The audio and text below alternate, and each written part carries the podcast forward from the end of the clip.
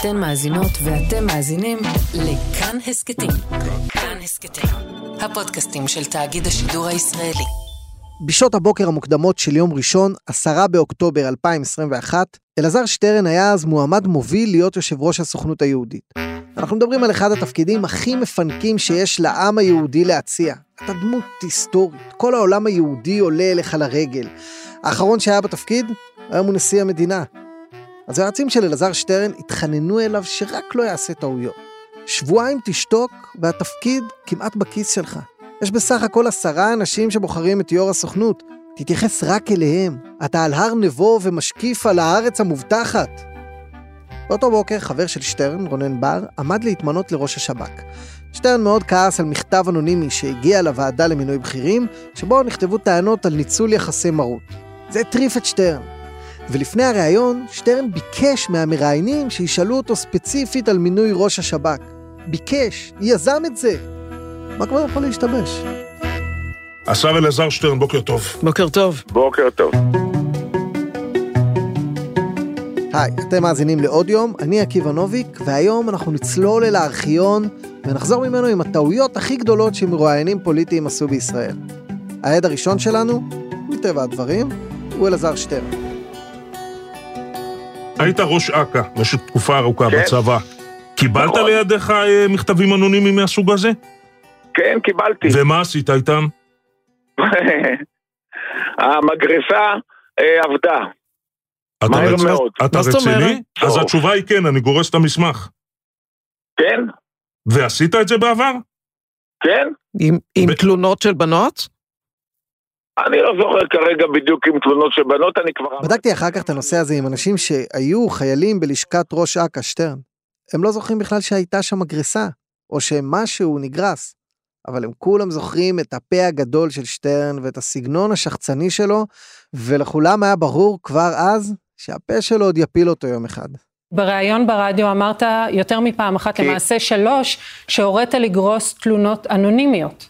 אה, נכון, אבל לא תלונות על הטרדות מיניות. אני רוצה שזה יהיה ברור. חוק אלעזר שטרן. אם אתה מועמד לתפקיד בכיר כלשהו, נניח יו"ר הסוכנות, אל תתראיין אם אתה לא חייב.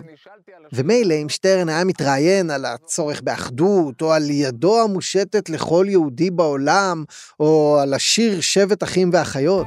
אבל מי מתראיין על עבירות מין? למען השם, הגעת לפה הרגע משנות החמישים ולא הבנת את העולם?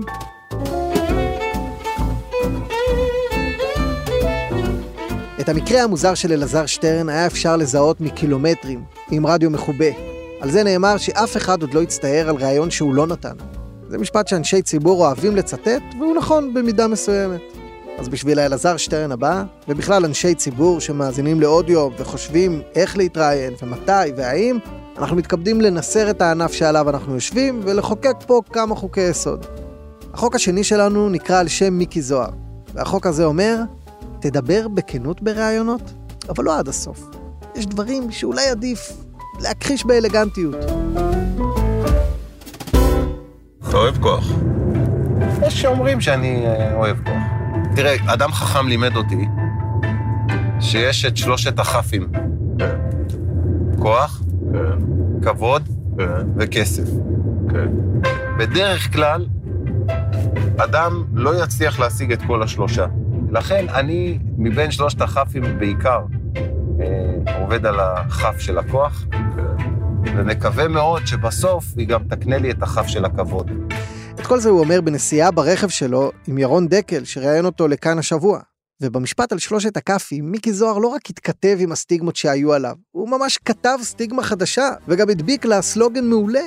ברור שזה הפך לסיסמה שנצעקה אחר כך בהפגנות בבלפור, שם הם גם הוסיפו כף רביעית, כלא, והוא סלל את דרכו לזהו זה. פיוס קטן, כולם היו יודעים אז טוב מאוד, לתת לו כוח, כסף וכבוד. אבל מילא שלושת הכאפים. זה פולקלור, זה, אתם יודעים, אנקדוטות לספר בפודקאסטים. זה כמעט שום דבר ביחס לראיון אחר של מיקי זוהר, שבו הוא קבע את החוק השלישי שלנו, שגם הוא חוק מיקי זוהר. אם ראש המפלגה שלך עומד לדין, עדיף לא לאיים ברדיו על היועץ המשפטי לממשלה. אם מנדלבליט לא יתפטר מתפקידו ויבטל את כתבי האישום, תהיה פה רעידת אדמה. זה מה, זה איום? לא, זו הבטחה. מה עוד אתה יודע? מה עוד אתה יודע שאמור להיחשף? ואני מבטיח לכם שעוד ייחשפו בקרוב דברים. תהיה פה רעידת אדמה. לא תהיה שום ברירה לאביחי מנדלבליט, אלא להתפטר מתפקידו ולבטל את כתבי האישום נגד נתניהו. על הריאיון הזה ב-103 FM מיקי זוהר נחקר אחר כך במשטרה במשך שעות. החשד היה סחיטה באיומים, וזוהר נאלץ להסביר שהוא לא באמת התכוון, ושהוא לא יודע כלום על מנדלבליט, הוא סתם מתלהט ועידנא דריתחא וכל זה. ואני בטוח שכשמיקי יצא מתחנת המשטרה, הוא חשב לעצמו, וואלה, באמת הייתי צריך את הריאיון הזה? אז יש לנו את החוק על שם אלעזר שטרן, וגם את החוקים על שם מיקי זוהר, ואתם כבר יכולים לנחש מי השם הבא ברשימה. אתה מעיד על עצמך שאתה בחור ביישן, לא? במה ביישן? יושב דוד ביטן באולפן של רפי רשף. התאורה רכה, המראיין חם ואמפתי. ביטן מספר איך הוא נאבק בקורונה והתנדנד בין חיים למוות, על העלייה ממרוקו בגיל חמש, איך נאבק להתקבל לאוניברסיטה, ולאט לאט הוא שוקע בסיפורים. בוא נגיד שהייתי צעיר, להתחיל עם בחורה, קצת לקח לי זמן. אתה יודע, הייתי שולח לה מישהו שידבר איתה, לא הייתי עושה את זה פרונטלית. לחגית שלחת מישהו, לא היה לך... גם לחגית לגשת של... מאיפה. אתה יודע איזה באמת? ומי שלא שמע את דוד מדבר על חגית, לא שמע סיפור אהבה מימיו. חגית, ראיינתי אותה לעבודה, דרך אגב, הייתי בוועדת כוח אדם. זה קרה לפני יותר מ-30 שנה. דוד ביטן עבד אז בעיריית ראשון לציון, ושם עין על בחורה יפה. היא הגיעה, הגישה מועמדות, וזה היה מכרז תפור. היה לנו מישהו אחר שרצינו אותו במתנ"ס, והיה חצי חצי ואני הייתי הקול המכריע, דרך אגב. בסופו של דבר, זה עוד לא הכרתי אותה אז, כן? אמרתי להם, לא, היא חייבת גם כן לקבל עבודה, כי היא הייתה טובה מאוד בזה. התאהבת בה ממבט ראשון. לא יודע אם זה נקרא במבט ראשון, להפר מכרז תפור? לא יישמע. בסופו של דבר, לא, קיבלנו את העובד שזה היה תפור לגביו, אבל נתנו לה עבודה אחרת, באותו תחום. אם זה לא היה דוד ביטן, הדובי המתוק שמספר את זה, זה חתיכת סיפור פלילי. ובכלל, מה קשה לך לספר איזו מעשייה רומנטית? הלכנו לסופרלנד, זרמנו לנאפיס, התנשקנו בקניון הזהב, סיפור אהבה רשל"צי. מה אתה מתנדב לספר שתפרת מכרז והמצאת תפקיד? ומה ההתלהבות? מה אתה, אלעזר שטרן?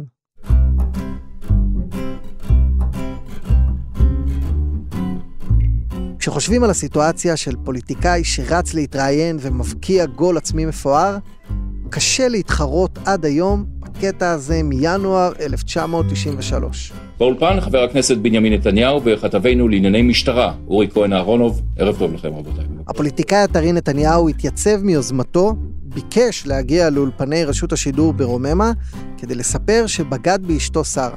ערב טוב חבר הכנסת נתניהו, אתה הבאת מעט מהסגנון האמריקאי לפוליטיקה הישראלית, לכן אולי נשאל אותך שאלה ראשונה, האם היו לך קשרים אינטימיים עם אישה אחרת?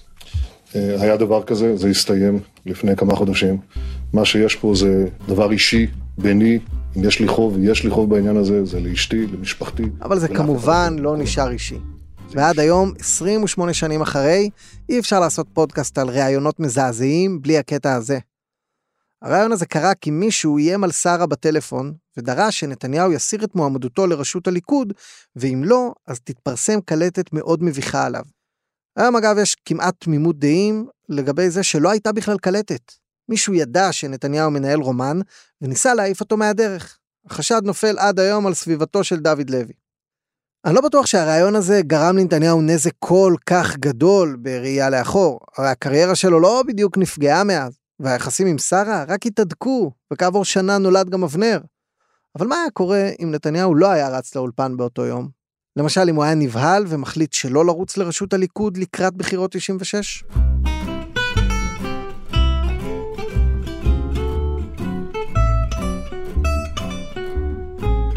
כמעט 30 שנה אחרי ההופעה המבוהלת ההיא של נתניהו, פוליטיקאי אחר רץ לאולפן טלוויזיה אחר בירושלים. שני האולפנים רחוקים בערך 500 מטר זה מזה, אבל בשנת 2021, ההופעה של נפתלי בנט באולפן ערוץ 20 הייתה אומללה לא פחות. אני פה, אני מחכה בחצי השעה הקרובה, תגיע, אבל הבטחתי גם מסמך, בועז. כן, אתם כבר יודעים מה יהיה כתוב בחוק נפתלי בנט. אם אתה מבטיח לעשות משהו, אז קודם כל תשתדל לקיים. אבל אם אתה לא בטוח באלף אחוז שבאמת תקיים, לפחות אל תלווה את ההבטחה שלך באיזה צעד ויזואלי פומפוזי, כמו להניף חוזה שהבאת מהבית. הנה המסמך.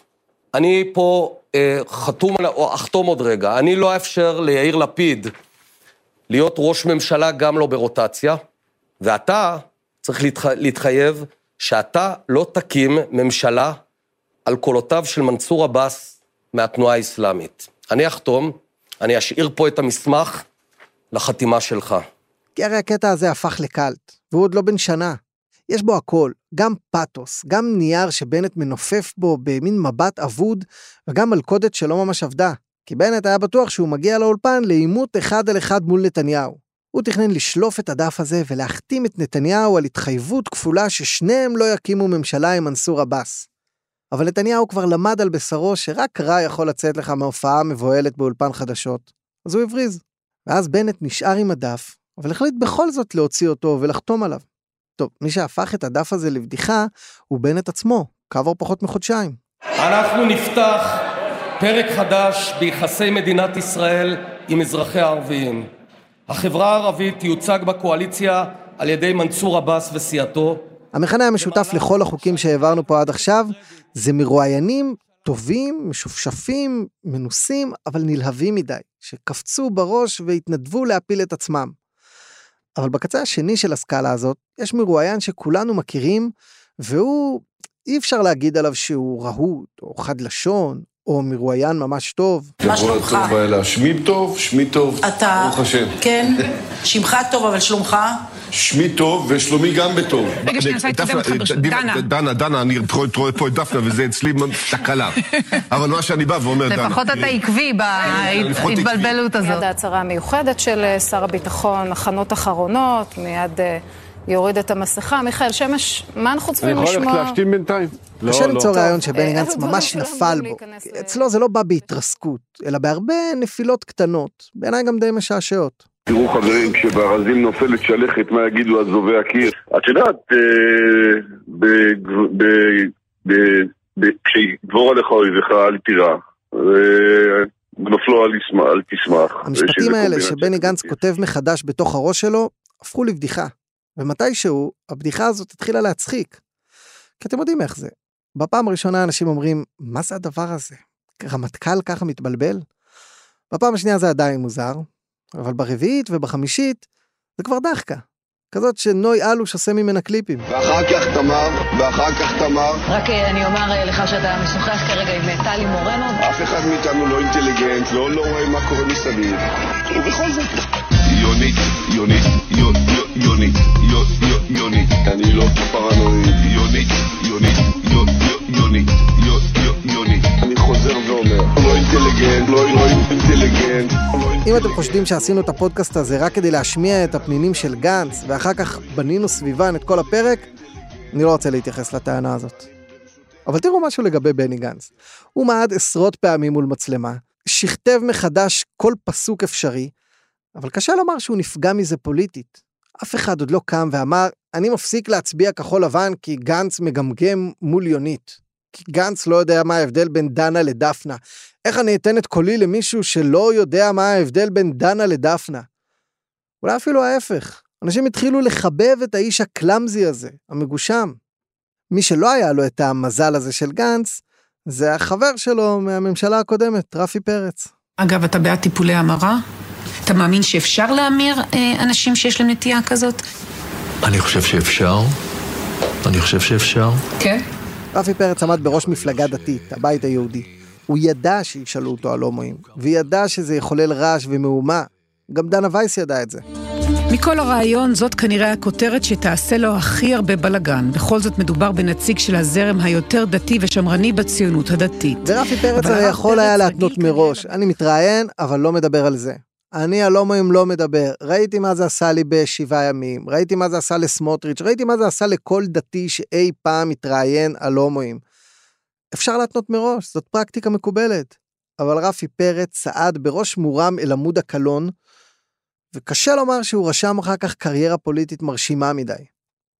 וגם מי שהחליפה אותו במשרד החינוך. גם היא זוכה להיכנס לרשימה המכובדת. לעשות את זה בבית הספר, להכניס את הלחץ החברתי הזה לתוך בית הספר, זה פשע מבחינתי. פשע? אשכרה שרת החינוך יפעת שאשא ביטון בחרה את המילה הכי חריפה, וזאת בזמן של גל רביעי, כשהשרה נלחמת לשכנע אותנו שהיא לא מתנגדת חיסונים.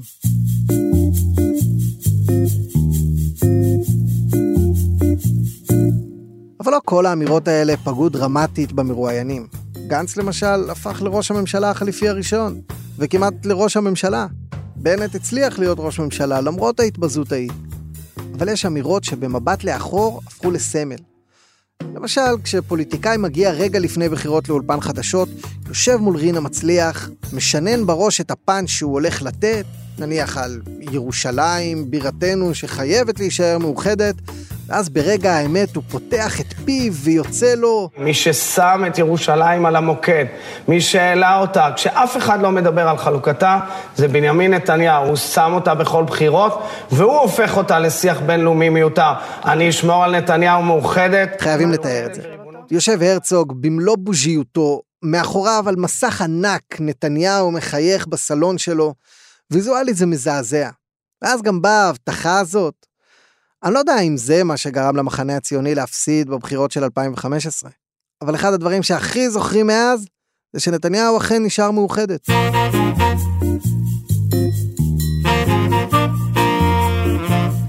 ולא רק פוליטיקאים מוצאים את עצמם יורדים משידור וחושבים, אוי, מה עשיתי? הנה למשל מנהל בית חולים חרדי, פרופסור מוטי רביד, שבחר לסיים את הקריירה שלו במשפט אחד. קהל שלם שפורק עול בצורה כזאת והורג אנשים, זה אפילו לא מתוך אמונה.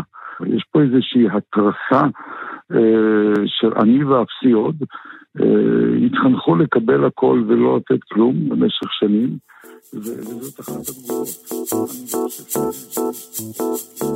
לפני סיום אני חייב לשתף אתכם במשהו.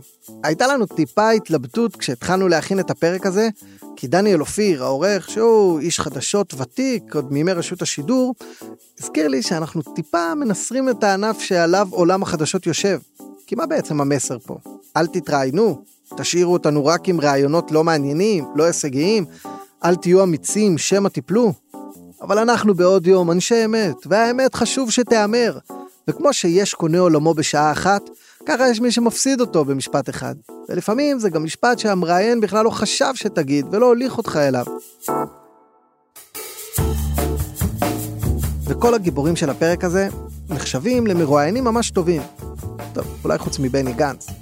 אבל תראו מי עוד שמענו פה. המאסטר נתניהו, ודוד ביטן המשעשע, ומיקי זוהר, וראש הממשלה בנט, והנשיא בוז'י, וכל אלה עם ניסיון מצטבר של אלפי שעות מול מצלמות או מיקרופונים, והם עדיין עשו טעויות שאנחנו, פשוטי העם, שומעים וחושבים לעצמנו. מה? האזנתם לעוד יום. את הפרק הזה הפיקו וערכו דניאל אופיר וניר גורלי. עיצוב קול ומיקס עשתה רחל רפאלי. מיכל רוזן סייעה להכנת הפרק, תודה רבה לכולכם. נודה גם ל-N12, 103 FM, רשת, קשת, ערוץ 20 ולארכיון השידור הציבורי על השימוש בכל הפנינים שהשמענו כאן. אם אהבתם מה ששמעתם כאן, תנו לנו לייק ענק מכל הלב, מה אכפת לכם? אנחנו בכאן הסכתים בפייסבוק. אם יש לכם הערות או רעיונות לפרקים הבאים, תכתבו לי. עקיבא נוביק בפייסבוק, טוויטר, טלגרם, ICQ, מקושרים, מיר, חבר'ה, מודקה. לעולם אין לדעת מתי תצטרך אותם. Devagar de papel acabar.